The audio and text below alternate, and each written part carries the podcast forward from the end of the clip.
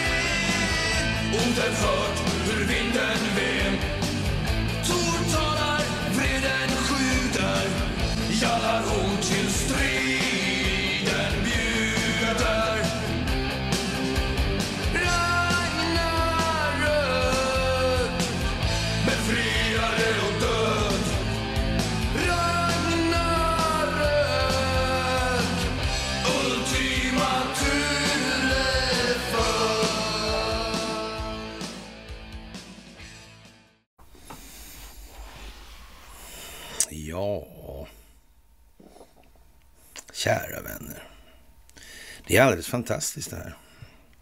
Vilket väder, vilket klimat. ja. Miljörörelsen går i spinn. Mm. Vilken informationsmiljö. Mm. Vilka vyer. Mm. Sikten är så god. Mm. Insikten ökar efterhand. Folkbildning, ja. bilder, optik.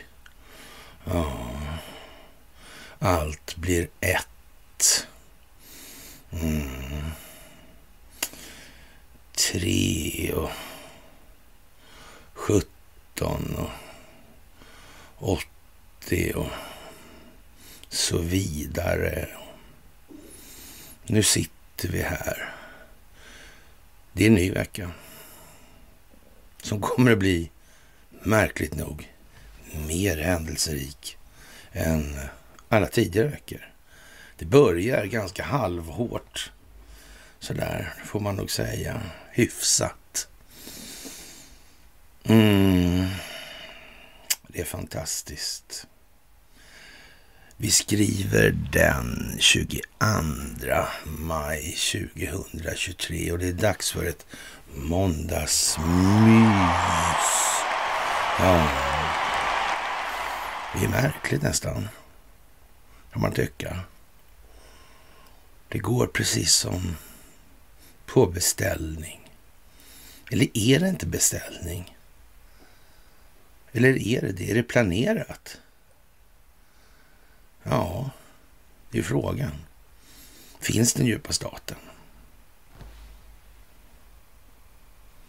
Vem vet? Några verkar veta. Några verkar så att säga mönstra upp för någon slags spelväxling. Det har att göra med det amerikanska valet. Det finns någon sån här eh, verksamhet på Youtube och på Facebook och på flera andra kanaler också är det numera. Men, ja, man har gjort gällande där att det här är ett folkbildningsprojekt byggt på en amerikansk stingoperation för att kartlägga, dokumentera och motverka den djupa staten som består av banker och underrättelsetjänstkollektiv och medier och så vidare. och så vidare. Mm. Mm, militärhela komplexet. Och läkemedelsindustrin och så vidare och så vidare. Hela, hela tiden. Det är ju konstigt att han aldrig ger sig. Mm. Undrar om det sitter djupt i Sverige. Eller? Ja, man vet ju inte. Hur länge har det hållit på? Ja, verkar vara anmärkningsvärt länge i alla fall. Så kan man väl säga. Mm. Ja, vilka tider hörni. Det är fantastiskt att få göra det här tillsammans med er. Det har jag sagt några gånger. Och den känslan växer sig bara starkare varefter tiden går. Det är konstigt. Ja. De här uh, procentandelarna här i Paretos princip för paradigmskiften. Det är lite grann som FIRO-cirkeln där. Mm. Tillhöra, kontroll och samhörighetsfasen. Ja, ja. Och de faserna i sin tur är ju sådär äh, lite halvhyfsat beroende på uh, självförståelsen alltså. Hur pass kritisk självbildsrevision har individen egentligen lagt sig vinn om? Uh, kan man ju ställa sig frågan. Det kan vara tid för det, det kan vara tid för det. Uh, så är det absolut, ja. Men ni, ni ska ha det allra, allra, allra största av tack för vad ni gör och vad ni är. Att ni utgör den förändring vi vill se i verkligheten genom att utveckla er själva. Så ett stort tack för gåvor på Swish och Patreon. Ett stort tack för att ni fördjupar er på karlnorberg.se och ett jättetack för att ni hakar på Telegramtjänsten. Mm. Underpoddarna, ja. Mm. Cornelia och Martin strider på varsin flank. Ja. Stålfransarna borstas och rosten ryker. Ja. Mm. Det är lite mörkt, det gamla skeppet Svea. Hon tar in vatten. Ja. Ja. Ofta det här med gamla båtar är problem. Mm speciell verksamhet. Vi kommer tillbaka till dem. Ett evig, en evig följetong det där med Titanic. Om inte annat. Ja. Sen har till eh, dragit till här en gång här med ja, Madame Ekholm där. Fick han napp på. Han var bra jobbat. Mm. Ja. Blir bra det här. Utan något som helst tvivel utan något som helst tvivel. Den organiska tillväxten på den här verksamheten och den här rörelsen som vi utgör, den är... Eh, ja... Med stort beröm godkänt. Med stort beröm godkänt. Ja, faktiskt. Det är mycket väl godkänt helt enkelt. Mm. MVG skulle man kunna säga. Och vi har ju sagt att det här har lite grann med att göra med blågult alltså. Ja. Och det kommer att slå in. Ukraina en del i det där. Och det amerikanska valet är en annan del av det där. Ja.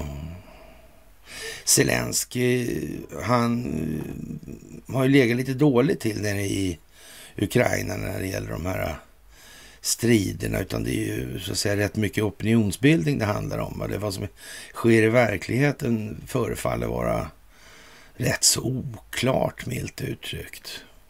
Inte alldeles glasklart i alla fall.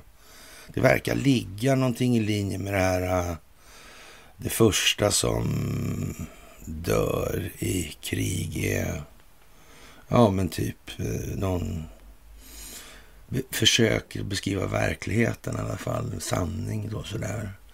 Ja, den verkar dö tidigt. Mm. Det verkar som det moderna kriget också har tagit hänsyn till det i sina beståndsdelar. Opinionsbildningen, ja. Mm. Hur går det där egentligen? Amerikanska militärlagstiftningen. Mm. Kan den vara gällande tro? Mm. Ja, vi får ju se. Vi får ju se så småningom. Men vi kanske kan se det redan nu. Eller går inte det? Jag vet inte. Mm. Och alternativmedierna då. Eller altanmedia som Martin säger så här. De sitter liksom lite på hyllan helt enkelt och tittar på. Och pratar inte så mycket om det som egentligen är problem i sak. För utvecklingen för ett långsiktigt hållbart samhälle. Mm, nej, de vill inte det. Nej. De vill ju inte det. Zelenskyj han åkte till G7 i alla fall och ja, det var ju konstigt alltså. Och just när de här känsliga punkterna också. Mm. Så drog han till eh, ja, G7-möte i Hiroshima. Ja, vad säger vi då? Birkeland säger vi. Mm. Ja, Grindsjön tror jag vi säger också. Ja, jag tror det. Jag tror det. Mm. Lise Meitner säger vi.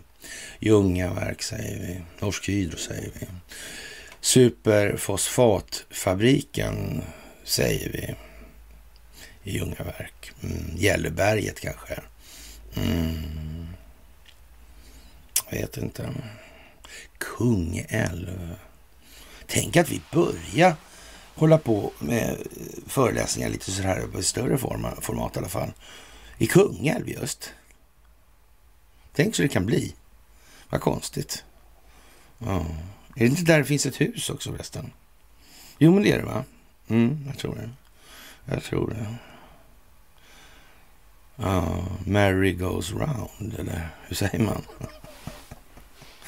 ja, ja, hävdar i alla fall Ukraina nu att det här med att tappa den här lilla stan då, ja, det verkar inte så allvarligt. Det var inte så viktigt längre helt enkelt.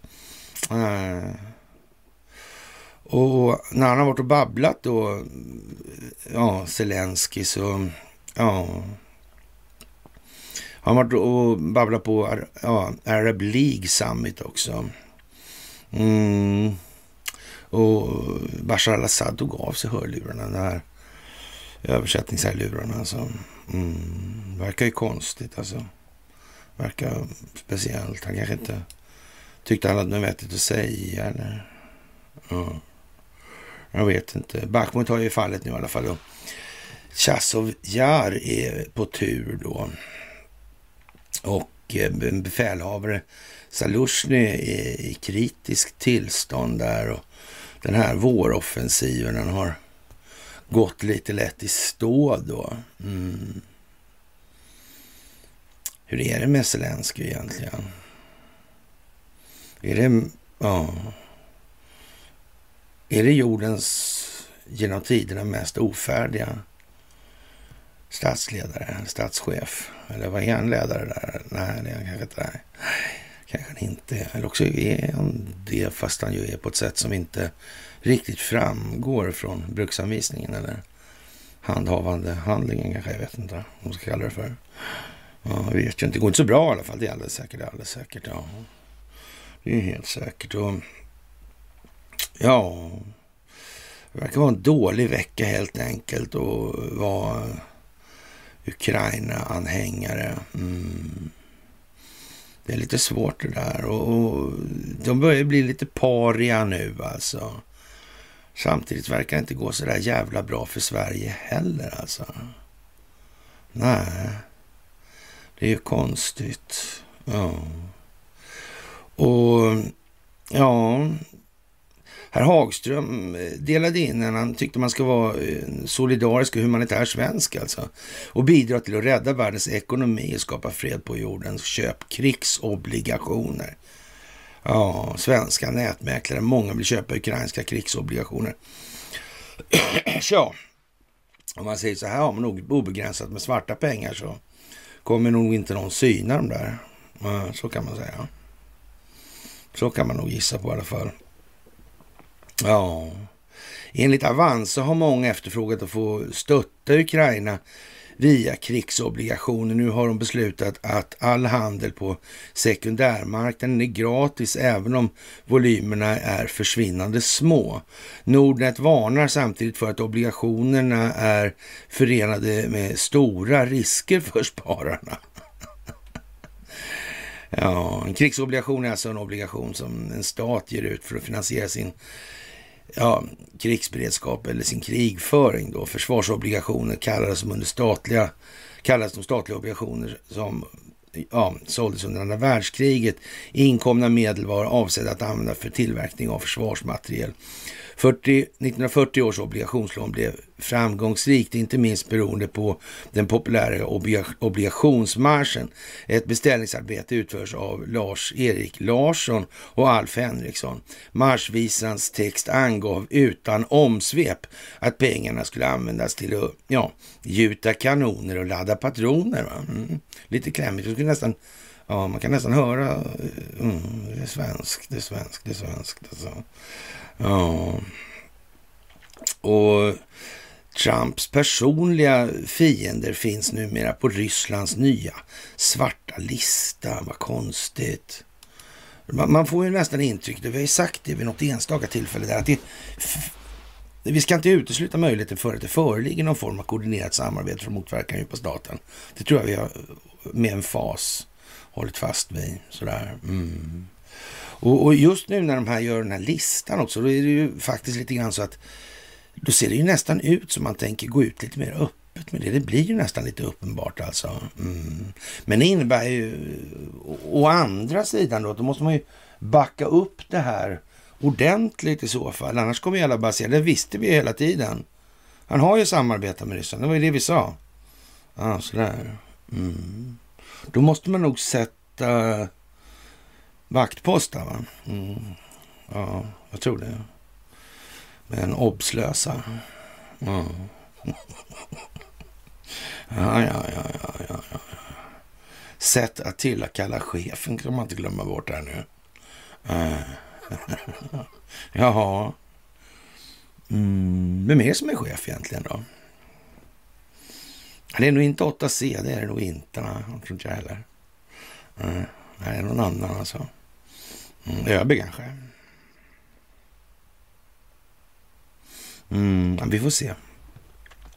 Som ett svar på västs sanktioner mot ryssar och ökar Ryssland ut sin egen lista på icke önskvärda amerikaner med 500 namn. På den nya listan finns kända namn som Barack Obama och tv-komikern Stephen Colbert. Men också flera personer som tycks ha valts ut för att de är fiender till Donald Trump. Det är dags för Washington att inse att eh, inget fientligt utfall mot Ryssland kommer att lämnas utan en stark reaktion, skrev ryska utrikesministeriet i fredags när en ny sanktionslista med 500 amerikaner presenterades. Och i, i den meningen så har vi ju liksom poängterat då, det är ju lite praktiskt det här, de här oligarkerna, de ryska då, som, de har ju så vitt det går att förstå i alla fall för, skans, tillskansa sig medel då, alltså ryska medel, alltså ryska statens medel. Va? Så där. Och sen har de flyttat dem utomlands. Och, men det är, anledningen till det är ju alltså att de är kompisar med Vladimir Putin då, enligt då svenska och västerländska mediers idébild om hur det här har fungerat och sett ut. Och frågan är ju om svenska medier i det sammanhanget i verkligheten faktiskt inte har försämrat Sveriges relationer till främmande makt. Det verkar nästan lite så, va? Man får lite, den, lite av den känslan faktiskt. Ja, det var ett svar på utökningen av USAs sanktioner mot ryska personer och företag som presenteras under G7-mötet i Japan. Här då. De här sanktionerna, ofta koordinerade med EU, Storbritannien och andra länder, syftar till att störa Rysslands vapenindustri, energiutvinning och finanssektor. Allt med syfte att göra det svårare för Moskva att fortsätta kriget i Ukraina. Man får nästan i dagens läge, om man nu eh, tror att den djupa staten existerar överhuvudtaget alltså, så. Då får man nog nästan se Ukraina-konflikten som... Ja, det är lite collateral damage över det helt enkelt. Det var nog så att Ukraina var liksom en riktig grogrund för allehanda ja, moraliska tvivelaktigheter. Och möjligtvis så gav man ju en indikation på att därför man som utsåg då, eh, ja, så att säga tre galjonsfigurer för det här. När det gällde ja, ekonomi och demokratiutveckling. Tre svenskar dessutom. Ja, tre ja, talande exponenter för svensk lynnesart alltså. Ja. En stor humanist, Carl Bildt. Ja. Göran är inte så girig. Ja. Därav namnet som vi känner. Det var ju en Vasafogde det där också. Mormor sa alltid att eh, det där namnet har vi provat förut. Med rätt så blandad framgång. Ja, just ja. Och Jan Kenneth Eliasson, ja. Mm. Diplomatkårens favorit ja. Måste tyckt han var svår att skaffa hållhaka på. en seriefigur. Ja. Det var ju tur att han blev... Han vart någonting i FN också, för jag är inte säker. Jag för mig det var något med FN också. Ja. Just ja. Ja, men tre riktiga Kanske han står för det här handeln med människor då? då? Mm. Kanske han var mest känd för sånt. Mm. Ja, det vet man ju inte. Det vet man ju inte.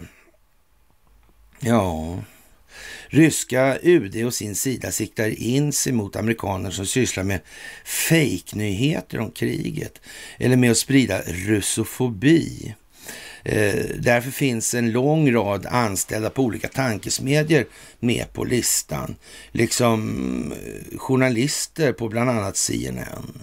Skulle det kunna vara så att de här journalisterna och till exempel CNN är någonting som verkar för att vidmakthålla maktsituationen för den djupa staten och därför gör det så. Skulle det kunna vara så? Man vet ju inte, men i sådana fall så då är det här någon form av spelväxling vi befinner oss i här och nu alltså. Och det är inte så mycket att diskutera om. Det är bara så då. Ja, det är lite speciellt faktiskt. Det går liksom öppet nu alltihopa det här. Mm. Och det är ju lite udda, det måste man säga. Men det kommer lite mer om det där idag, lite grann i alla fall. Ja. Lite grann i alla fall. Och dessutom tycks det vara så att eh, de här mysen numera kommer att figurera på Twitter av någon konstig anledning. Mm, jag vet inte. Jag tror det blir så faktiskt. Ja. ja, det är ju roligt tycker jag att det rör på sig. Mm. Det finns en lång rad med kongressledamöter, både demokrater och republikaner. Mm, det var som värst. Tänka sig. Jaha, det finns rhinos med på bild, i bilden också. Mm. Ja, det där verkar svårt alltså. Vad säger den svenska politiska adeln om utvecklingsläget just nu? Ingenting. Varför inte då?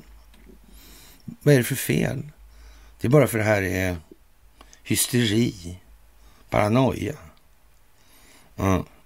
nästan schizofreni. Mm, jag tror det. Eller? Så är det någonting annat. Vad kan det vara? Det får man fråga sig. Man kan googla. Ja, men en svartlistad grupp sticker ut i det här, nämligen personer som på ett eller annat sätt har pekats ut som fiender av ex-presidenten Donald Trump. Ja, det gäller till exempel Brad Raffensperger, den republikanska statssekreteraren i Georgia som vägrar hitta eh, ja, 11 780 röster. Mm. När presidenten ringde upp och de bad honom om detta just efter valet 2020. Jaha. Republikanen Brad Raffensperger var den högsta ansvarig för valet i delstaten Georgia som gick med knapp majoritet till Joe Biden. Mm. Tänk om valet var dokumenterat, så att säga inspelat i alla delar. All kommunikation, inklusive det här med valsedelsverifieringarna och namnteckningar och det, de där som, ja, de godkände en i sekunden. Det blev ju några stycken va? Och det var väl, det var väl lite fler än de här 11 780 har jag för mig, men jag kan missta mig där. Mm, eller kanske jag inte kan. Uh, ja, det vet vi inte, men vi får ju se alltså. Vi får ju se alltså. Ja, här finns också Letitia, Letitia James, delstaten New Yorks justitieminister alltså, som stämde Trump för bedrägeri, liksom Jack Smith, en advokat som på justitiedepartementets uppdrag bland annat utreder ex-presidentens hantering av topphemliga dokument. Men det har inte läckt så mycket ur det där, så det verkar vara en konstig utredning. Det verkar inte vara den gängse demokratiska utredningsordningen där alltså, eller en svensk oberoende utredning med utredningsdirektiv. Det verkar inte vara någon riktig sån då. Det verkar lite mer likt den här uh, Durhams utredningsmetodik, va? Kan det vara så?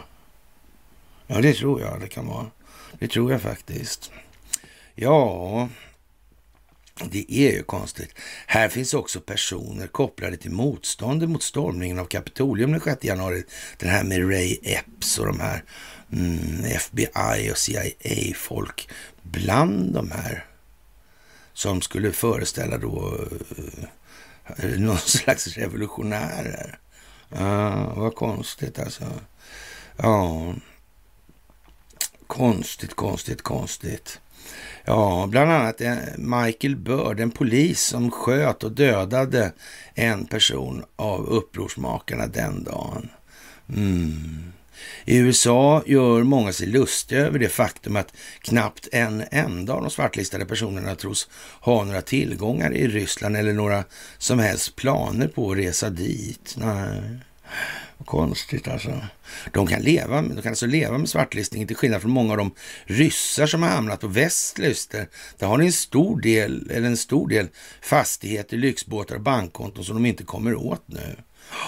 Ja, flera av amerikaner som har hamnat på den här Putins svarta lista ser det som en ära. Och just den här Brad Raffensperger, han som väg, vågade stå upp mot Trump då i Georgia, skrev ett uttalande att han kände sig hedrad. Eh, jag kan se mitt engagemang för fria och rättvisa val, min tendens att eh, säga sanningen till de mäktiga och, och, min starka hållning mot krigsbrott. Ja, det kan vara känsligt för president Putin. Och nu måste vi torka ögonen här, för det här börjar ju bli vad man kan kalla för intellektuell lyteskomik. Jag tror att de, för att det här ska bli tydligt alltså, så måste man åtminstone eh, inte hata och tänka så mycket. Man måste hata och tänka lite mindre. För det ska släppa lite sådär va. Ja, faktiskt alltså. Ja. Och att Ryssland delvis skräddarsyr sin lista med hänsyn till Trump och hans väljare borde inte komma som en överraskning, säger Raffensperger. Eh, Trumpanhängarna som stormar Kapitolium den 6 januari 21 är en grupp som är förföljd i USA enligt Putin och, och ryska utrikesdepartementet nu. Mm. Ja, kan man tänka sig. Vad kan det här handla om? Mm. Kanske det är Epps vet. Man vet ju inte. Kanske Christopher Ray vet. Ja, man vet inte. Peter Schrock, vad vet han? Lisa Page, vad vet hon? Mm. Ett annat blad, en annan sida av samma sak. Mm. Vad vet egentligen Durham? Mm. Vad visste... Ja... Vad heter han då? Han den där eh, Julian Assange. Visste han? Och hur visste han det? Var fick han det ifrån? Oh. Vart den hackad den där servern? Bill Binder. Han sa någonting om ett minne där va? Ja, överföringshastigheter, det var något problem där. Mm, det är teknisk bevisning.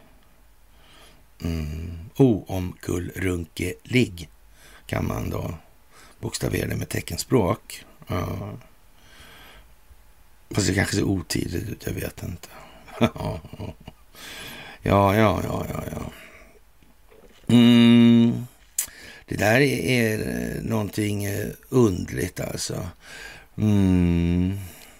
Putin uttalade sig nämligen redan 21 efter toppmöte med Joe Biden på ett sätt som exakt överensstämde med Trump-lägrets åsikter. Han sa då att rörelser som Black Lives Matter det är ett allvarligt hot mot ordningen, men visar samtidigt stor förståelse för de som hade stormat Kapitolium. Ja, stormar de Kapitolium då verkligen? Mm. Hur är det här egentligen? Finns det djupa staten? Finns det ett folkbildningsprojekt? Baseras den folkbildningen på en stingoperation? Det börjar ju bli lite där nu. Vi kommer tillbaka till det där hela tiden. Mm. Jag tror vi har sagt det rätt många gånger nu. ja, det tror jag. Ja, bedrövligt när man tittar på... Oh, det är ju fan många år sedan alltså. Ja, ja, ja, ja, ja, ja. Mm. Folk kom till kongressen med politiska krav, nu kallas de terrorister, sa Putin då. I ryska utrikesdepartementets uttalande fredags upprepades denna tanke. På listan över de 500 inkluderas personer i maktstrukturen och rättsapparaten som deltar i förföljelserna av oliktänkande i spåren av den så kallade stormningen av Kapitolium. Donald Trump har inte uttalat sig om den ryska sanktionslistan. Mm. Ja, Madame Sjöstedt, eh, ja, hon skriver lite ampert alltså, när optiken behöver bli ännu tydligare. Mm, lite punkter efter det kanske också. Ja, ja, ja. eller lakoniskt alltså, jag vet inte. Men, ja, ja, vi kör på helt enkelt. Men för att ingen jävel ska kunna missa vad det är som gäller här nu och i allt det här så är Ukrainas talman på besök i Sverige. Och eh, det är en vanlig åtgärd nu för tiden då i de här sammanhangen då när man har ja, eh, så att säga ett statsskick som när talmannen spelar en avgörande roll då. Mm. Och det, det, kan ju vara så att eh, talmannen sitter väldigt högt upp i maktstrukturen ibland. Mm. Exempelvis i Sverige om det är så här, eh, ja, landet står på, är på krigsfot. Då. Mm. då kan det ju vara så.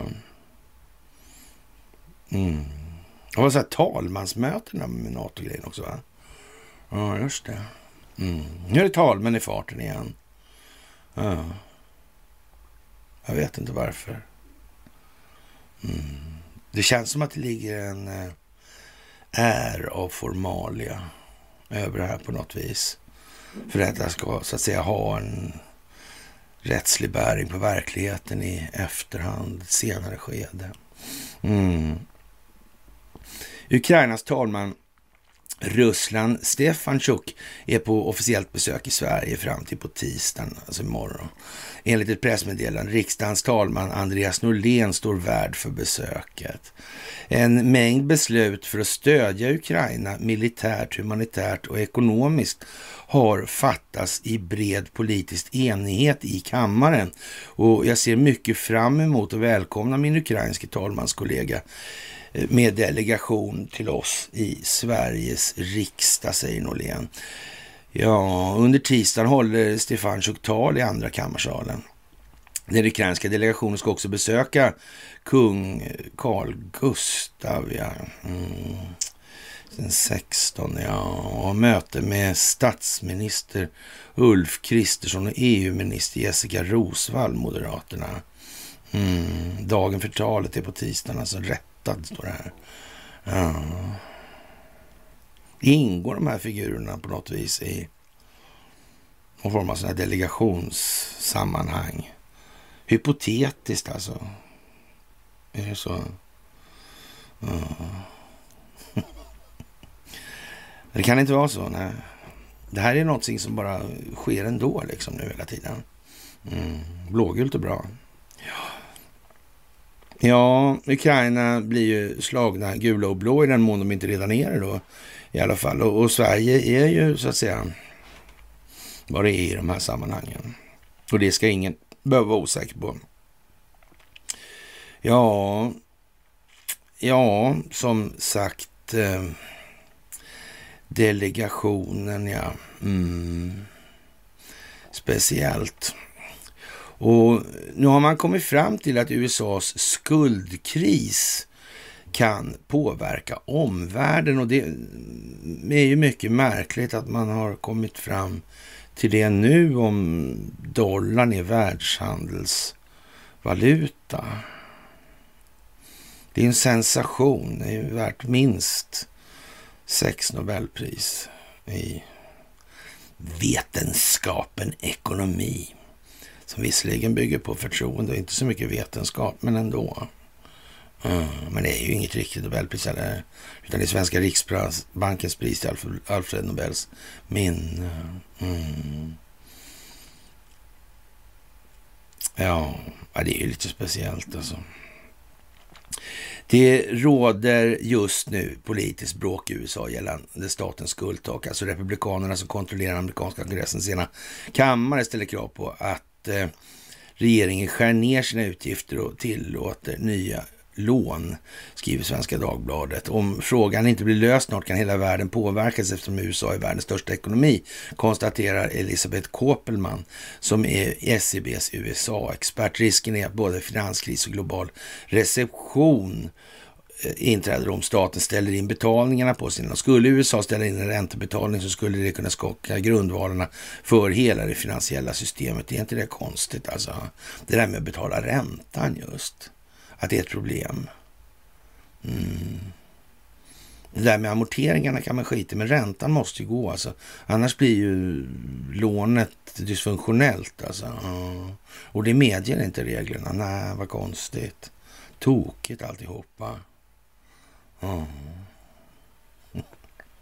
Jag vet inte. Kan det bero på det här med vad pengar är? Ja, det vet ju inte jag, men alltså, jag bara undrar om det kan vara så. Det skulle kunna göra det i alla fall. Mm. Det är inte säkert. Inte säkert. Nej. Bara att den situationen närmar sig kan påverka resten av världen. Eh, de finansiella marknaderna blir nervösa. Varför då? Mm. Vad är det som ska hända då? Rasar alla husen då? Alla kossorna slutar mjölka? Allt sånt där. All realekonomi bara upphör. Alltså, inte det? Nej. Nej. Vad konstigt. Vad är det som händer då? Vad händer med den finansiella delen av ekonomin? Alltså, det går inte så bra. Nej. Folk kommer komma på, folk kommer se, kommer förstå. Ja, måste börja tänka, tänka, tänka. Ja. Konstigt det här. Hur mycket finansiell belastning ligger egentligen på varorna i realekonomin? För pengarna kostar ju för sin existens. Det är ju så. Ja, och när den organiska realekonomiska tillväxten inte klarar av att möta den finansiella alltså räntekostnadstillväxten som ackumuleras i ekonomin, ja, då blir det snett alltså. Då äter den upp sig själv. Som en sån där orm som äter upp sin egen svans. Och just nu står i begrepp att hugga tänderna i nacken på sig själv. Ja. Ja, det där är ju mycket märkligt alltså. Ytterligare en faktor så att, är att vi dessutom har en bankkris i USA. Det är en ganska olycklig tajming. Men vänta nu här. Bankkris samtidigt. Men är det inte bankerna som skapar pengarna? Måste inte det liksom vara snudd på ett axiom alltså? Ja, jag hade en gammal lärare i styr och reglerteknik en gång i tiden. Ja, Hasse Andersson. Ja. Men har en axiom, det får du ingenting för. Noll är lika med noll, det vet jag redan. Det får du inga poäng för. Ja. Mm. Betalningsmedel, det allmänna betalningsmedlet utgörs av enskilt kontrollerad räntebelastad skuld. Mm. Och det föder med sig ett tillväxtkrav alltså. Ja. Och sen blir det så här att när, när hela världsvalutan håller på att haverera, då har de dessutom en bankkris. Tänk vad konstigt. Ja, det kunde ha blivit, det kunde ha blivit på väldigt, väldigt många andra sätt. Ja, i det här läget. Det kunde verkligen blivit det. Det bara blev inte så just. Nej, de ville inte det. De gjorde några andra saker så det inte blev så. Vad skulle de eh, exakt hur hade det sett, till, sett ut om de hade kunnat göra någonting? Det skulle jag vilja veta. För det måste ju finnas ett annat vis som de säger. Eller? Ja, det är för svårt. Det är för svårt alltså. Och som sagt, eh, ja, en del tar sig för pannan i de här sammanhangen och det får man ju faktiskt förstå alltså. Ja, kan spridas i Sverige. Ja, det kan det. Ja, det är konstigt alltså. Mm. Att det är USAs skuldkris. Tänk om det hade varit våran. Det var hemska tankar alltså. Ja, en jävla expert alltså. Ja, ja här i Sverige så ja. Mm. Ja, jag vet inte. Men när man säger att det här kommer inte gå så bra, då är man ju foliehatt alltså. Och det är ju lite tråkigt kanske. Eller så är det ju hedervärt numera. Mm. Det är inte så många människor som har ställt sig upp och sagt ifrån. Det kan man ju inte säga. Nej, faktiskt. Och det verkar väl vara lite grann som att själva upplägget nu i USA, det verkar väl vara samtidigt så att nu kommer det liksom ett fait accompli då. Nu är det färdigt. Va? Utan ni som är kvar i förvaltningen och fortfarande kanske inte har begått allt för svårartad brottslighet och, och möjligen då liksom kan eh, ja, ta sig och vara helt dumma i huvudet naturligtvis får ni aldrig jobba kvar inom någon förvaltning igen. Men ni kanske inte behöver eh, sitta i fängsligt förvar resten av livet i alla fall. Och då är det nog bättre att ni ja, gör vad ni ska nu för första gången. För det har de ju uppenbarligen inte gjort tidigare. Mm. Det är liksom the final call nu. It's now or never, helt enkelt. Mm. Jag skulle tro att det här, ja, kanske till ett par veckor in i augusti ungefär tror jag det här fönstret är öppet. Mm. Och, och, det kan nog komma en hel del ja, nu. Man skulle kunna säga att det med rätt stor sannolikhet redan har kommit en hel del och att man portionerar ut det här i delar. Mm. Det ser så ut ungefär. Om man tittar på parallelliteten. Så där, det här med att, att ta upp de här eh, 6 januari och Kapitolium på en sanktionslista från Kreml mot amerikaner. Ja. Det är inte utan att det luktar lite ja, motverkan mot den djupa staten. Eller? Det skulle man kunna säga. Mm. Valfusk. Skulle det kunna vara någonting som den djupa staten är inblandad i? Mm. Skulle det här kunna vara koordinerat på så sätt? Mm. Men någon eh, uh, Russia, Russia, Russia grej, det var det ju inte. Det är ju fastställt. Ja. Just ja. Så är det ju. Mm. Märkligt alltså. Ja, speciellt. Och Bachmut har alltså fallit nu. Ja, det är ja, trevligt det här nu att se faktiskt. Ja, teknisk strul för Instagram, den sociala medieplattformen Instagram har drabbats av IT-störningar. Det rapporterar tusentals användare till sajten Down Detector. Det går inte att uppdatera flödet, står i appen. Enligt BNO News påverkar IT-problemen användare över hela världen.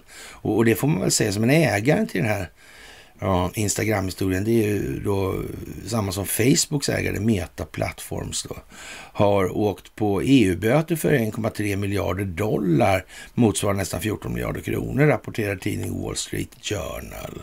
Och det här handlar om dataöverföring alltså. Och eh, man har då skickat användarinformation till USA och EU-beslutet blir offentliggjort senare idag, eller har ju blivit idag redan tror jag. Eh, Meta skriver i en kommentar att man anser beslutet orättvist och att företaget avser överklaga då det riskerar att dela upp internet i nationella och regionala avdelningar. Mm. Ja, jag vet inte. Vad sägs om man, att man ger fan om att ljuga då? Mm. Att eh, det går att identifiera alla människor på nätet. Att det ska vara öppet. Mm. Ja, det är naturligtvis bara i, i sådana slutna diktaturer som det blir väldigt konstigt. Va? Mm. Här i Sverige skulle det fungera... Ja, det skulle vara glansartat helt enkelt. Ja, faktiskt. Mm. Som, ja, Vilket clean internet kanske är en grej. Var inte, han sa inte han någonting om det? Det var ett sånt här MOU, alltså Memory of Understanding. Mike Pompeo. Det vet jag stod och mässa om det där nere i Trosa där, en föreläsning. Mm. Den är ganska populär. Mm. Det är så. Ja, konstigt. Ja. Och ja, den här strukturen alltså. Fiender till mänskligheten. Globalisterna är inga vänner till människor i gemen. Nej. De är vänner till sina företag eller vänner till sin egen profithungers gynnande. Eller stillande kanske man säger. Men som sagt, eh, nu är det slut på gamla tider. Nu är det färdigt inom kort. Mm, nu ska hela rasket rivas och nu ska hela rasket bort. Men eh, vi måste nog samtidigt ha lite grejer av de här kvar också.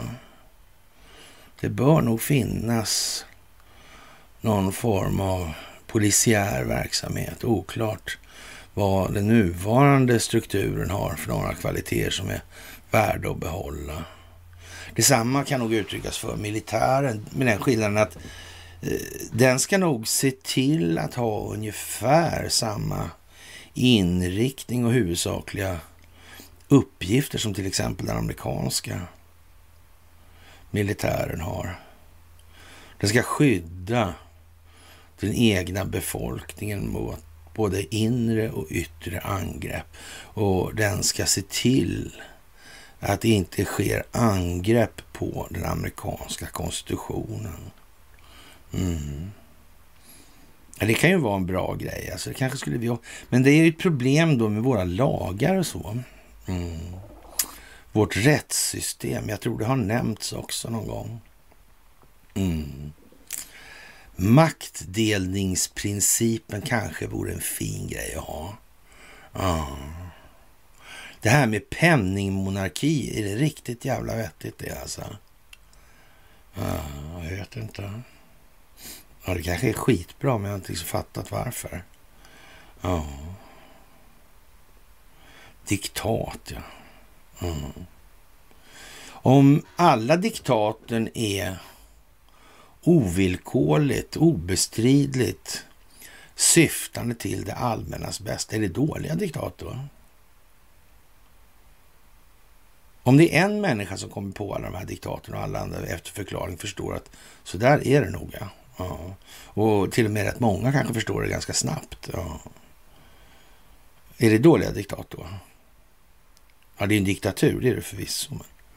Men, men eh, att alla får springa runt och skräna och, och, och säga vad de vill och, och så, det är, kan ju vara trevligt i och för sig. Men frågan är om det är så där jättebra för samhället. Att man får säga vad man vill är viktigt naturligtvis. Mm, men frågan om det är ett självändamål så tillvida att det är siste man som kommer bestämma då. Det tror inte jag. Jag tror inte man ska dra det dit än. Jag tror det är dåligt. Ja, vi kommer alltid vara olika utvecklade människor. Så är det också. Mm. Faktiskt. Och det är väl lite av prylen att alla ska sträva framåt med sig själva. Mm. Det går liksom inte bara att luta sig tillbaka och sitta på arslet och tänka att det här kommer, ja, det blir jävligt bra liksom. Det räcker liksom ingenstans. Nej. Hur som helst, stödet till Ukraina har fördröjt utbyggnaden av, det svenska försvaret. Nu krävs en uppväxling och att föråldrad byråkrati avskaffas, säger överbefälhavare Mikael Bydén. Det är en svårare och jobbigare process än eh, vad jag hade sett framför mig och det kan man väl eh, livligt föreställa sig. För eh, man kan ju samtidigt säga så här att antalet militärer som har ställts upp och kritiserat det här systemet. Det är ungefär lika stort som antalet jurister. Mm. Det är glest i leden som man säger alltså. Mm, mm, mm. ja, det kan man säga. Ja, ja, Eh, det är ingen hemlighet att vi är rätt veka i numerärerna. Då, då. Nyligen avslutades Aurora 23 den största svenska militärövningen på 30 år. Soldater från 13 länder deltog när 26 000 kvinnor och män övade på att försvara Sverige Eh, från, eller ska stå mot naturligtvis, mot ett väpnat angrepp. Ett styrkebesked säger befälhavaren, överbefälhavaren Mikael Bydén när SvD träffar honom på högkvarteret i Stockholm. Jag får bekräftelse på att vi blir bättre och starkare. Alla de stora betydande målsättningarna med övningen har vi nått. Det finns alltjämt saker att putsa på, men det är inte främst kvaliteten som oroar. Det, det vi gör det är vi rätt bra på, men vi är fortfarande ganska veka i numerärerna på vissa håll. Och, och det är ingen hemlighet alltså. Till 2035 ska Försvarsmakten fördubbla krigsorganisationen till drygt eh, 120 000 personer. Bara i armén innebär det fyra brigader ska fyllas med soldater. Och, och man kan säga så här att det, det, det ju, verkar helt otroligt alltså. Eh, det måste till ett antal kompanichefer här nu då och, och, så vidare och så vidare. Men ja, good luck med den alltså. Mm. Men visst, det kanske är, är fyra brigader det behöver vara. Det kan man väl tänka sig sådär. Men, men så att säga, uppgifterna som sådana ska nog inte vara liksom och, och eh, ut och, och kampa utomlands för, för att och vakta Valmofält och sådana här grejer. Jag tror inte det är grejen alltså. Uh, och gynna enskilda vinstmaximeringsintressen. Uh, jag tror det är dåligt. Jag tror att det är dåligt. Mm, men jag tror de vet det också faktiskt. Uh. Ja, eh, men i början i alla fall då gick tillväxten inledningsvis då, enligt plan. Då. Sen inledde Ryssland sitt, anfalls, sitt anfallskrig då. Jag, jag, är inte riktigt säker på den här fullskaliga invasionen eller anfallskrig. Jag är lite oklart på vilket som in, vad begreppen egentligen innebär här. Grundat på vad framför allt. Den svenska krigsorganisationen ska växa alltså. Mm. Bydén säger att Försvarsmakten därefter i första hand fått prioritera förberedelser för inträdet i NATO. Eh, stödet till Ukraina och pågående skarpa insatser har påverkat förbandsverksamheten. Det är värnpliktsutbildning, övningar, träning och investeringar. Där måste vi ta ut konsekvenserna. Vi klarar inte att hålla på mer eh, med uppgifter i alla fyra delar. Vi gör allt vi kan för att nå så många mål som möjligt, men att nå allt blir svårt, eller väldigt svårt till och med. Eh, sen krigets början har Sverige skickat material till Ukraina för knappt 17 miljarder kubiskt alltså, enligt regeringen. Det militära biståndet har gått från enklare utrustning till tyngre vapensystem med tillhörande utbildning och underhåll. Eh, samtidigt har, är det växande svenska försvaret i stort behov av ny materiel. Har vi något mer vi kan skicka? Eh, det är en fråga om huruvida man är beredd att ta risk på vissa områden. Vi fick en rätt omfattande uppgift där i november, lämna in underlag om vi kunde lämna ifrån oss och en beskrivning av vad det skulle kunna innebära. Allt som fanns i det underlaget, det har vi faktiskt lämnat ifrån oss, säger Bydén då. Mm, avrustning kan man säga också. Därefter har även art, artillerisystemet Archer och stridsvagn 122 levererats.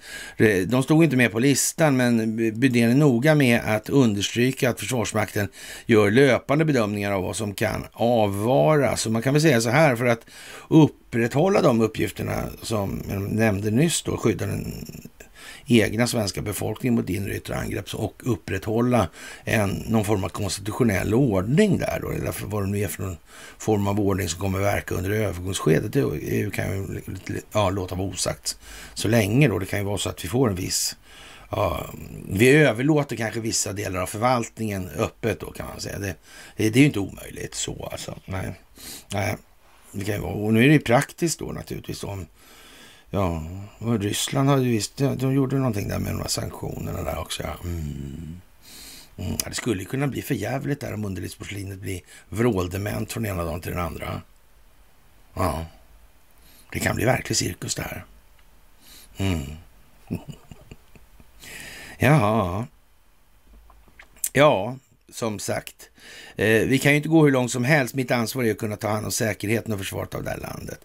Att eh, stå emot ett väpnat angrepp, då måste vi ju nationellt ha tillräckligt mycket resurser och då blir det en avvägning i risk alltså. Och man kan väl säga så här att den verkliga risken för ett väpnat angrepp på landet som sådan i form av någon eh, kinetisk militär yttring. Ja, men sådär alltså. Mm. Det behövs inte 120 000 man. Ja. Så är det inte. Nej. Men som sagt, om det ska ner på den nivån där man ska möta kanske då på regional nivå i en stad som Borås eller något, för att ta ett exempel. Sådär. Mm. Det är klart att det går åt lite folk. Så är det också. Men det handlar ju inte liksom om... Ja, det ser till att eh, staten har våldsmonopolet och våldskapitalet. Mm. Så. Och riskerna att eh, Jägarförbundet skulle eh, slå sig samman och ja, öva gruppsstrid i terräng, vad gruppsformer och sådana grejer, skyttelinjer med utan djup. Äh, sådär alltså. Jag tror inte det faktiskt. Nej. Men å andra sidan behöver vi inte så mycket fältartilleri och man kanske inte behöver stridsvagnar. Det kanske räcker med pansarskyttefordon. Man vet ju inte. Så alltså, det var tunga stridsvagnar. Jag vet inte när exakt då. Uh. I Norrland är de ju rätt värdelösa i alla fall, så det går inte så bra. Uh. De är sådär i stenskravel de där längs bergssidorna. Mm. Det är mera europeiska fält och sådana där prylar. Mm. ja, ja. Som sagt. I samband med beskedet om stridsvagn 122 så uttryckte försvarsminister Paul Jonsson att försvarsleveranserna påverkar både försvarets operativa och förmåga och tillväxt. Jag kan eh, säga hur långt jag är beredd att gå och vilken risk jag anser är lämplig. Eh, men går man över det så blir det ett risktagande för en annan nivå att besluta om och den heter regering och riksdag, säger Budén. Jag är inte tillfreds med där vi hamnar, säger Bedén om bristen på personlig utrustning för soldaterna. Fram, för, framöver har överbefälhavaren en gordisk knut att lösa. Han har pengarna som företrädarna Syren och Göransson saknade. Kraven på tillväxt är däremot stora och tiden är knapp. Personal ska utbildas, infrastruktur byggas och material köpas in. Det kommer inte att lyckas utan att eh, ja, extra växel läggs i, säger Bedén. Vi måste hitta snabbare sätt att nå fram i alla de här tre delarna. Vi är inte vana vid det. Det är en mentalt rätt stor omställning från att leva med reduktion och neddragningar. Förr spelar tidsaspekten mindre roll så länge resultatet blir bra. Vi är alla uppvuxna med det här och vi sitter hårt i vårt DNA.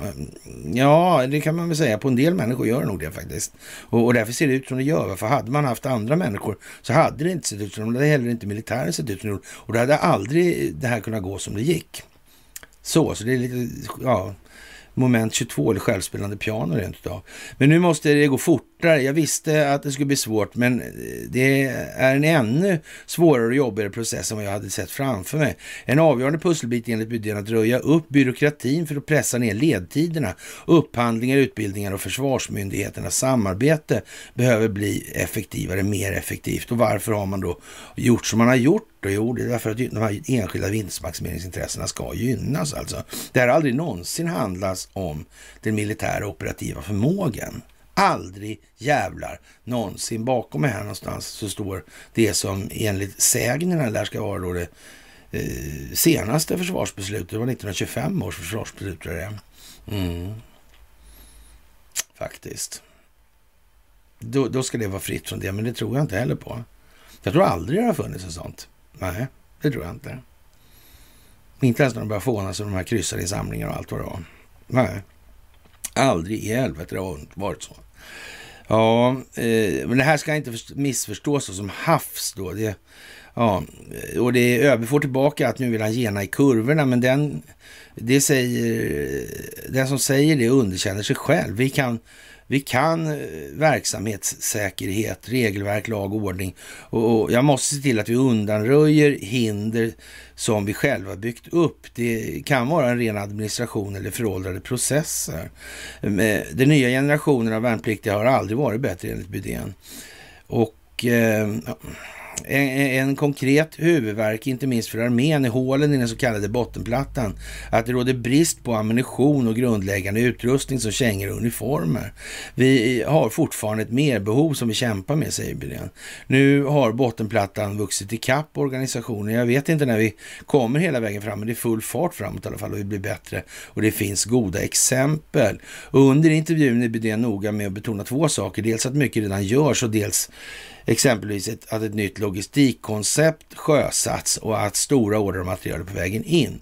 Dels att utgångsläget varit 20 år av långtgående nedskärningar, något som UB, ÖB, UB, som ÖB tidigare kritiserat.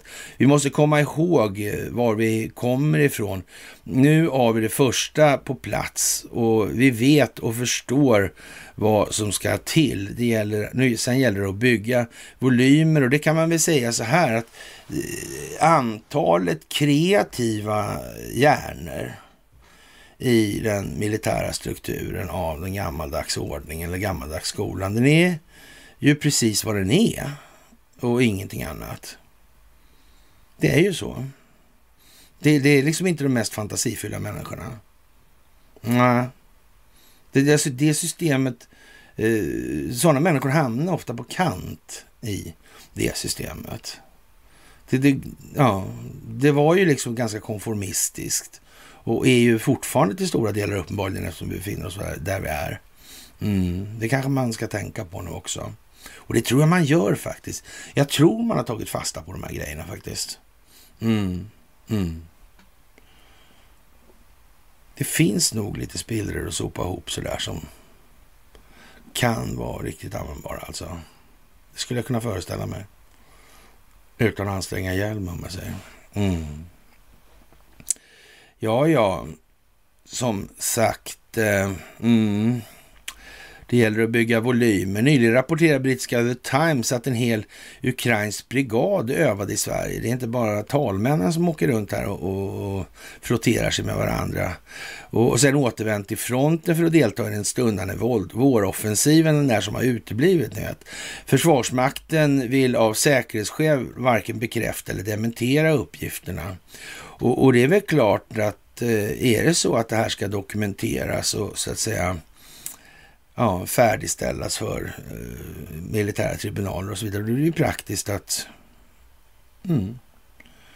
Ja, för men ingen kan väl säga att det inte finns yttre krafter som har intervenerat i amerikanska inre angelägenheter. Det tror inte jag.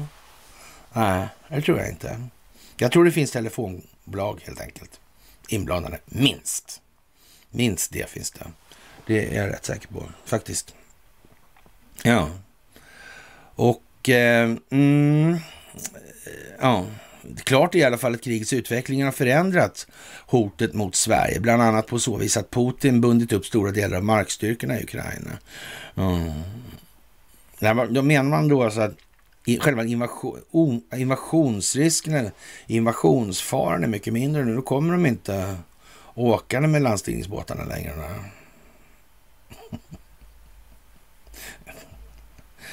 Ja, ja, ja, ja, ja, ja. Det ser vi till och med på vårt närområde, i alla fall i vårt närområde. Om man eh, ser på vad som finns kvar i de västra delarna av Ryssland, säger Bydén. Eh, men man måste komma ihåg att Ryssland har flygstridskrafter och marinstridskrafter som är mer eller mindre orörda. Man har en verktygslåda av hybridhot. Det kan vara informationsoperationer, påverkanskampanjer och cyberattacker.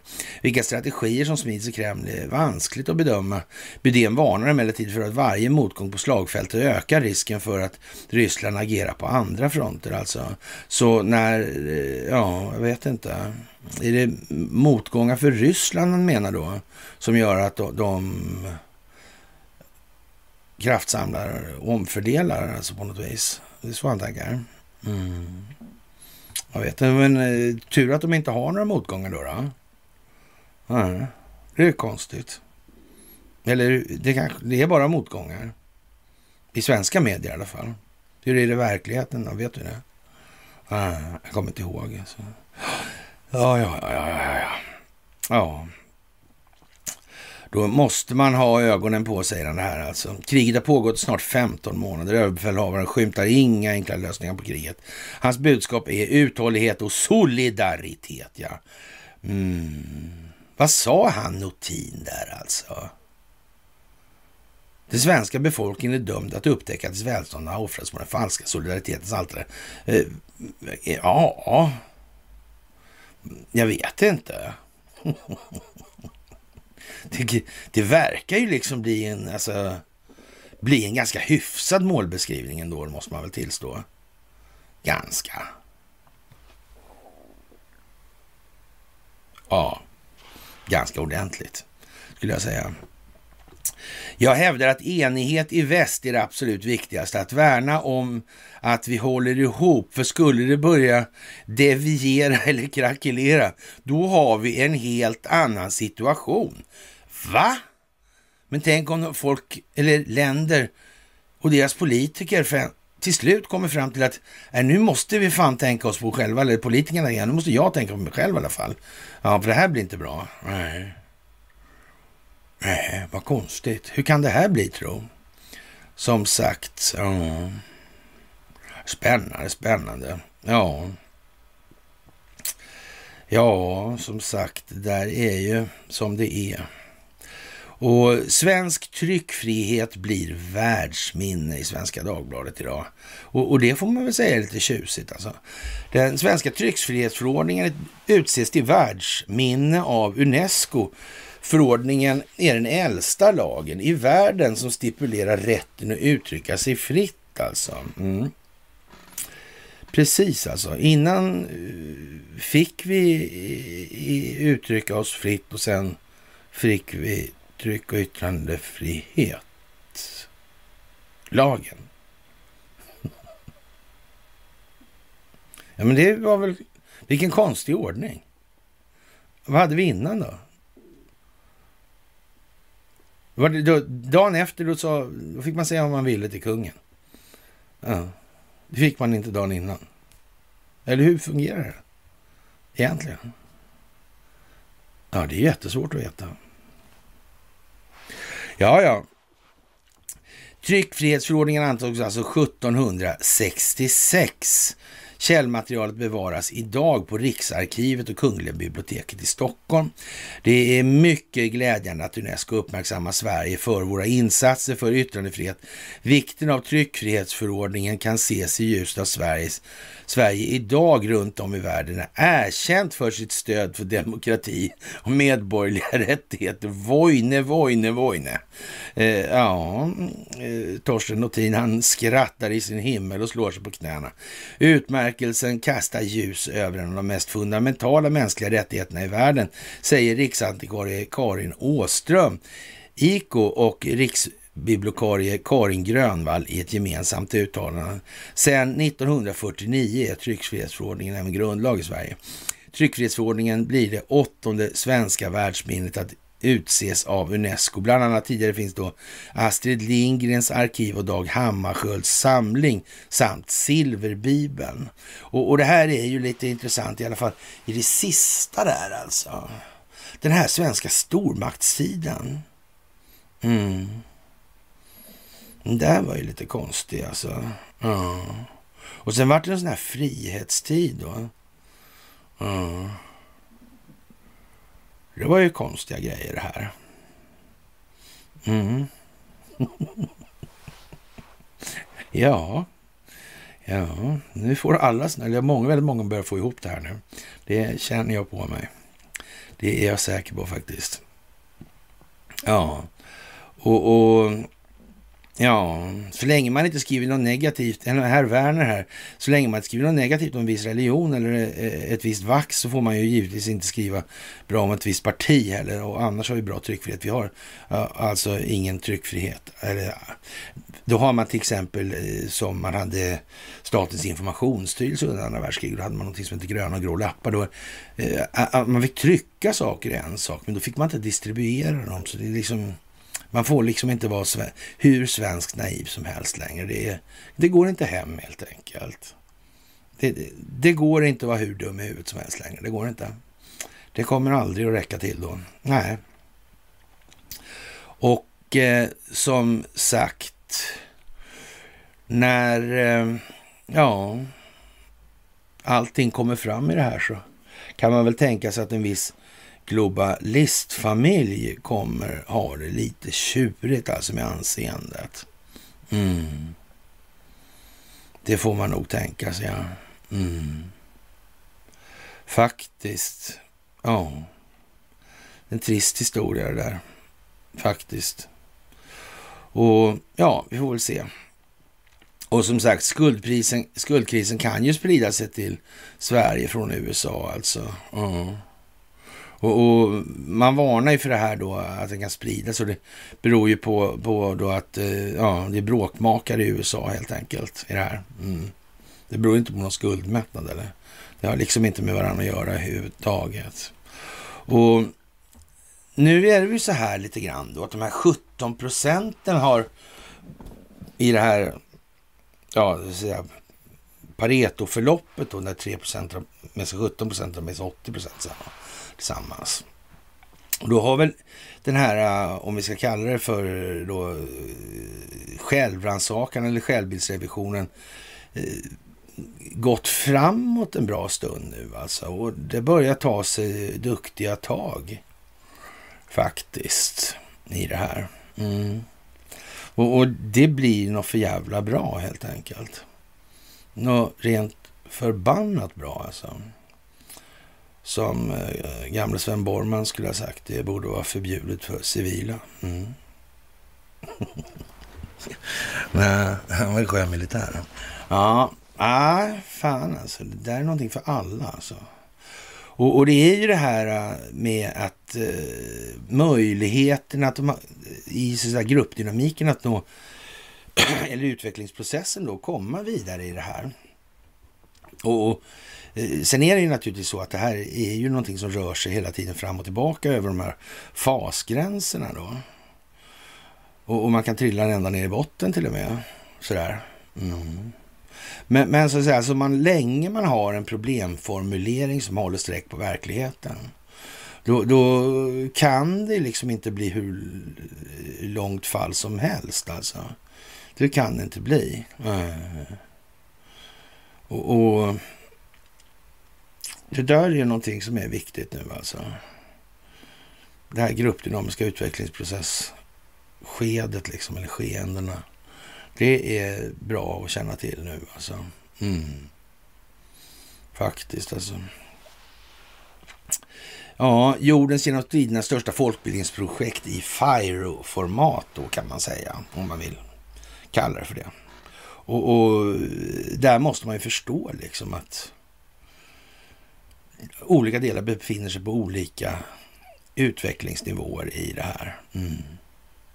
Men där kan man säga så här, någon jävla samhörighetsfas blir liksom inte aktuell på den ja, falska solidaritetens altare. Det kommer ju liksom inte att hända. Va? Och, och enskild nyttomaximering är liksom ingen bra grogrund för att skapa samhörighet. Nej. Det är liksom delning som gäller där alltså. Separation alltså.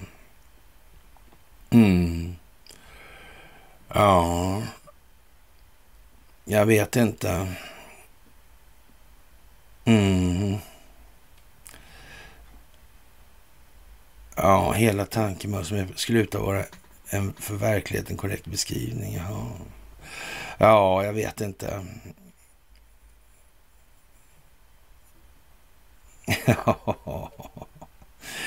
ja, som sagt, det är olika här i världen. Mm. Hög frimurare och underrättelseofficer bakom MSB-rapporter om konspirationsteorier. Jag vet inte, ska vi ta, ta något om den här Andreas Önnerfors? Han är ju lite speciell den dagen han inte håller på och rättar tentor hemma vid då med studentskorna.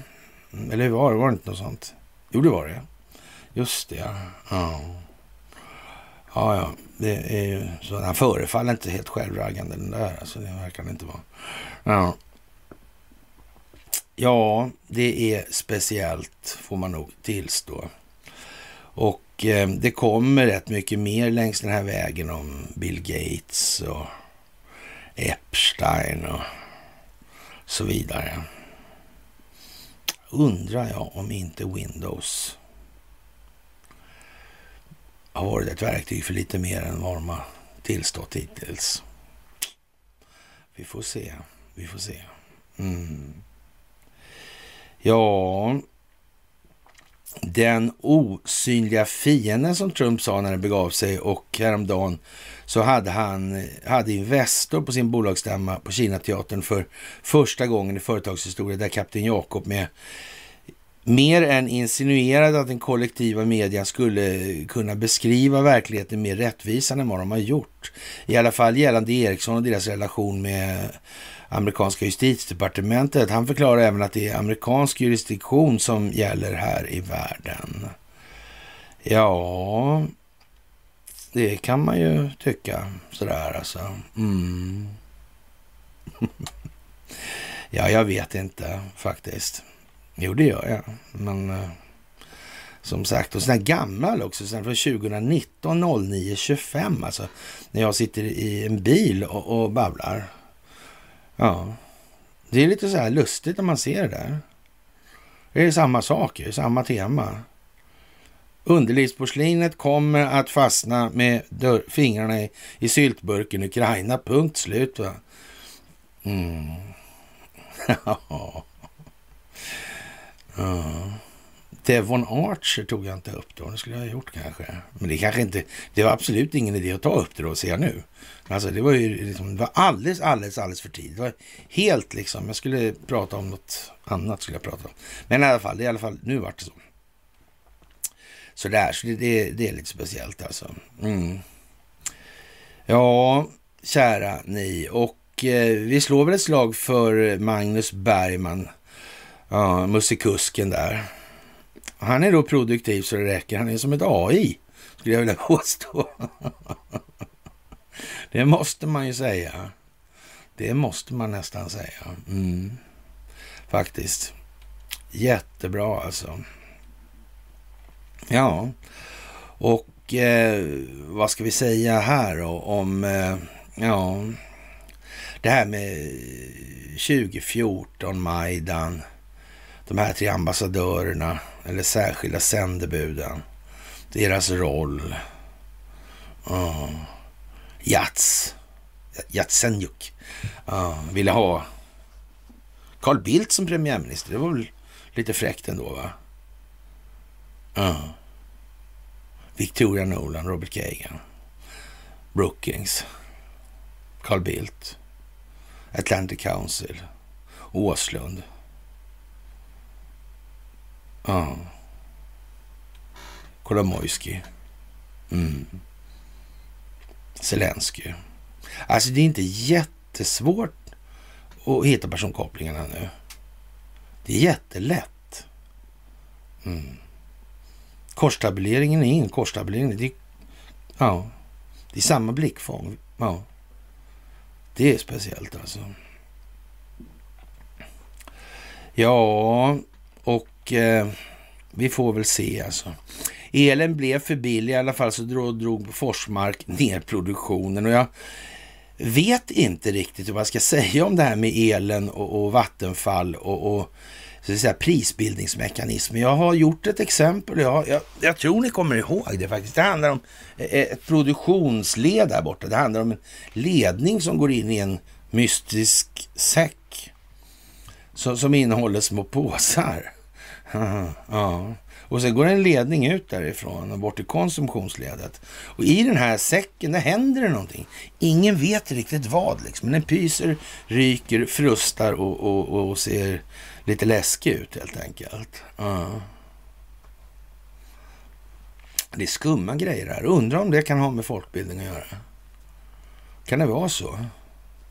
Tänk förr i tiden hur de kunde veta på, på produktionssidan hur mycket de gjorde av med på varje hushåll sådär. Ja. Just det, ja. De hade sådana där undermätare kanske i ute på gatorna. För de såg vad som gick upp till varje lägenhet och så vidare. Så de, kom det någon kontrollmätare och räknade baklänges. Eller... Ja, jag undrar hur det är. Hur var det med mätarna som var här och, och som var så bråttom att byta ut då? Jag undrar om de, alltså, om de har fuskat så här med prisbildningsmekanismen, det är väl ingen risk att de håller på att schackra med volymerna också? Nu har ju folk börjat upptäcka att de har haft ingen konsumtion alls. Noll. Fast de har varit hemma och konsumerat energi. Tänk vad konstigt. Minus kilowattar liksom. Mm. Minus kilowattimmar till och med. Ja. ja, det där är skumt alltså. Ja, som sagt. Eh, de agerar ju inte alls för egen vinstmaximerings skull. Det, det, ska, det kan man ha klart för sig nu. Det behöver man liksom inte vara orolig för längre överhuvudtaget. Nej. Nej. Det är klart alltså. Ja, Sveriges Radio. Mm. Ja, jag vet inte alltså. Konstigt alltså. Sanktioner handlar inte om att få Rysslands ekonomi på fall. Det handlar om moral alltså. Sa svenskan. Där socialdemokratins kanske starkaste man på 1900-talet säger att den svenska befolkningen är dömd att upptäcka att välstånd offras på den falska solidariteten. Jag är inte exakt på ja, jag förstår inte när Maria Persson är uh, Sveriges Radio P1, Godmorgon världen. Mm. Ja, det verkar lite... Det är som så här spantat för att bli lite eh, dramatik helt enkelt. Ja, och makaronen, han är ju liksom inte sådär jättepigg på USA i den delen och vill ju till exempel att EU inte ska vara så, så ja, beroende av USA alltså. Nej. Nej, men det kan man ju kanske... Ja, Bryssel behöver inte följa Washington i krigen mot Peking till exempel. Nej, nej. Det kanske finns då i Europa, Europa ett ganska så utvecklat beroende av Kina och kinesisk produktion? Ja, det vet man ju inte. Det kan man ju inte veta helt säkert alltså. Nej. Ja, det är svårt att säga om så här. Ja, och Sverige är ju fantastiskt alltså. Våra jordgubbar är sötast. Nu har ju till och med Storstalen döpt om sin hotellkedja till eh, jordgubben. Ja. Svenska köttet är bäst, alltså vi har bästa demokratin och välfärden är bäst. Och, och, ja. Vi lever i en demokrati, en monar monarkisk sådan förvisso, men ändå alltså. Ja, vi har valhemlighet istället för transparens.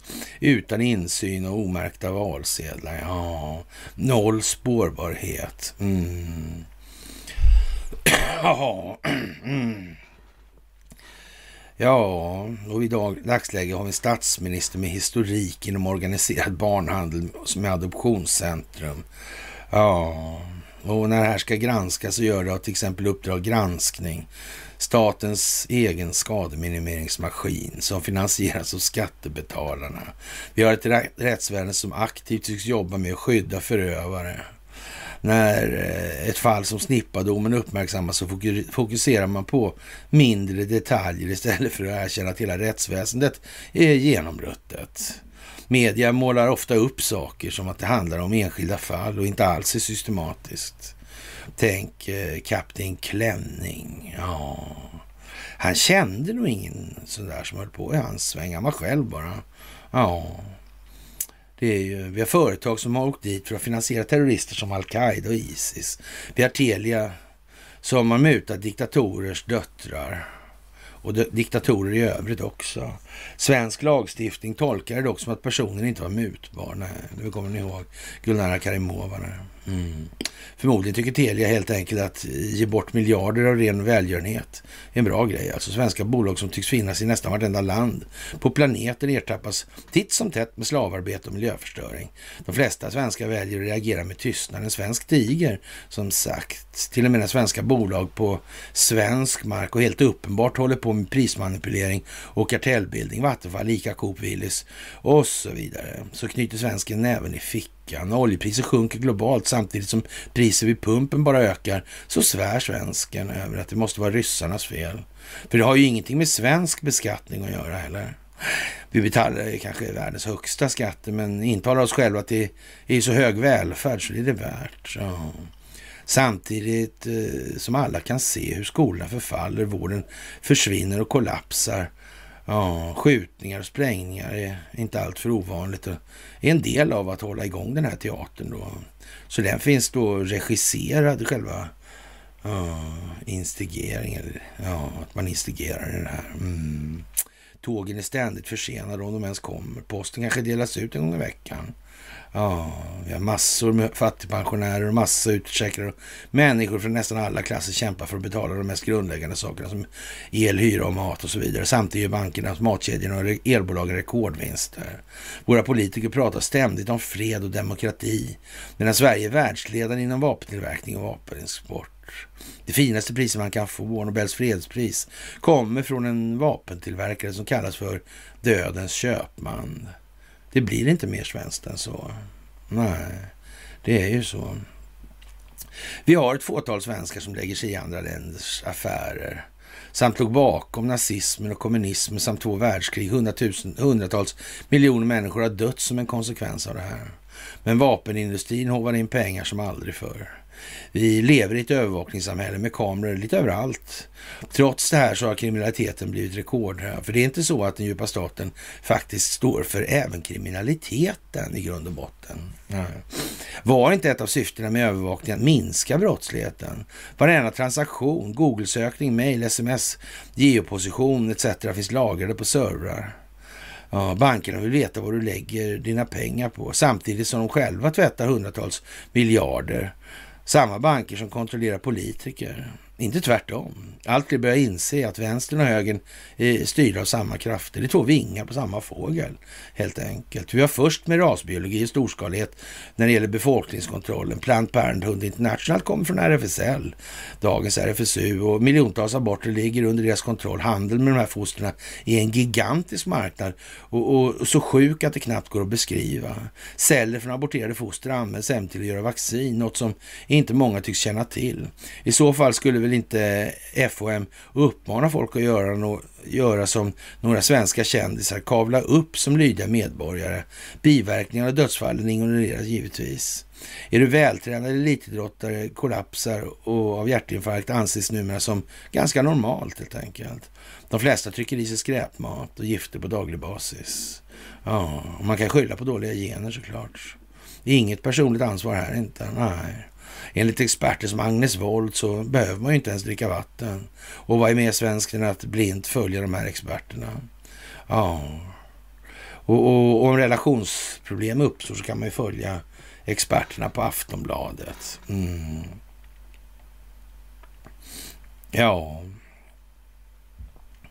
vad ska man säga? Vi har en befolkning som missbrukar antidepressiva medel och kräver sin, kväver sin ångest med det här. Då. Alkohol på helgerna istället för att jobba med sin inre utveckling. Narkotikerna flödar på, narkotika flödar på gatorna som aldrig förut. Och rederier, tullen och mutade personer inom polis och underrättelsetjänster är helt uppenbart inblandade.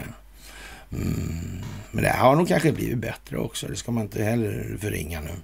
Men svenskarna struntar i allt sånt här. Pengar är ju trots allt det viktigaste i livet. Jobba, jobba, jobba, jobba, shoppa, shoppa, shoppa. Ta en massa lån från bankerna och köp din lägenhet. Eller hyr man kanske istället från bankerna.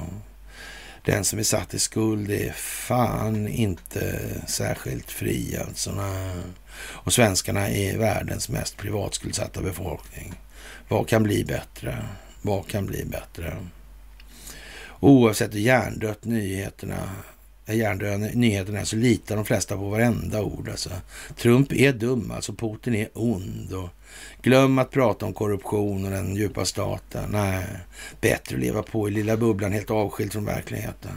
Men nu så spricker bubblan och ingen kan längre undvika vad som kommer. Snart kommer Sverige och Sveriges roll inom historien vara på alla släppar. Ja, vad ska man säga? Det är väl ungefär så det är faktiskt. Lite deprimerande nästan. Ja, ja det här Hagström som hade en liten stilla betraktelse på temat. Mm. Ja, kära vänner, det är ju fantastiskt det här, det måste jag säga. Verkligen alltså. Helt otroligt. Och ja, det kommer barska tider. Men samtidigt är det inte riktigt det är ju osäkerheten, ovetskapen, rädslan eller rädslan för rädslan. Mm. Vi kan bara finna oss själva i oss själva. Vi finner oss aldrig utom oss. Nej. Där når vi oss aldrig själva. Nej, faktiskt. Ja. Det är som sagt ingen liten roll som Sverige har spelat genom den här finansfamiljens göranden och låtanden. Nej. Och vad det blir av det här med slutet, för det är en sak är helt säker att den här finansfamiljen har varit kontrollerad rätt så lång tid alltså. Det har liksom inte varit någon sån här äh, som vi sa för länge, länge, länge sedan sa vi så här, den här bilden kan inte möjligtvis vara frivillig när han står bakom Donald Trump där med handen i byxfickan och slipsen på sniskan och, och kavajen oknäppt. Då. Men det där var inte att verka utan att synas. Nej. Och det var inte frivilligt. Nej. Så var det inte. Faktiskt. Det är lite speciellt, får man nog säga nu också. Och eh, ja, det mesta har vi ju tagit i eh, omgångar, varv efter varv efter varv. Och det här kommer bli en otrolig tid nu som kommer, faktiskt. Och det vi kan göra är naturligtvis det vi gör. Berätta för vår omvärld, vår omgivning, ledning till upplysning och vidare ledning och upplysning. Utgöra den förändring vi vill se i verkligheten. Och eh, ja, omstruktureringen av världsordningen kommer ju här nu alltså. Mm. Och Europa är inte redo alltså. Mm. Så är det ju. Och eh, Sverige är inte redo. Och vi kommer aldrig kunna bli redo heller. Det kommer ju alltid finnas mer att göra. Mm. Så då gäller det att ligga i alltså. Och göra det bästa man kan hela tiden. Det, var, det är bara det man kan göra. Jag kan inte göra så mycket annat. Eller? Nej. Spännande, spännande, spännande helt enkelt. Och eh, ja, ett misstänkt radioaktivt moln påstår Marcus Oskarsson att Putin ja, påstår. Mm. Ja, ja, Vattenfall misstänks i alla fall för prismanipulation och riskerar miljardböter. Jag tycker det är lite trevligt alltså. Ja. Faktiskt. Det, det, är inte så svårt att se. Det är inte så otydligt. Och de flesta av er vet och det här med korstabuleringen, Ni förstår att det är vidden att titta på ur flera perspektiv samtidigt och så vidare. Mm. Ja, kära vänner, med det kan vi väl säga att eh, den här veckan är igång då. Och eh, vi får väl tacka för dagens begivenhet och eh, sen syns vi senast på onsdag. Och återigen, största av tack för allt ni gör det här. Ni är fantastiska. Så önskar jag med det en trevlig kväll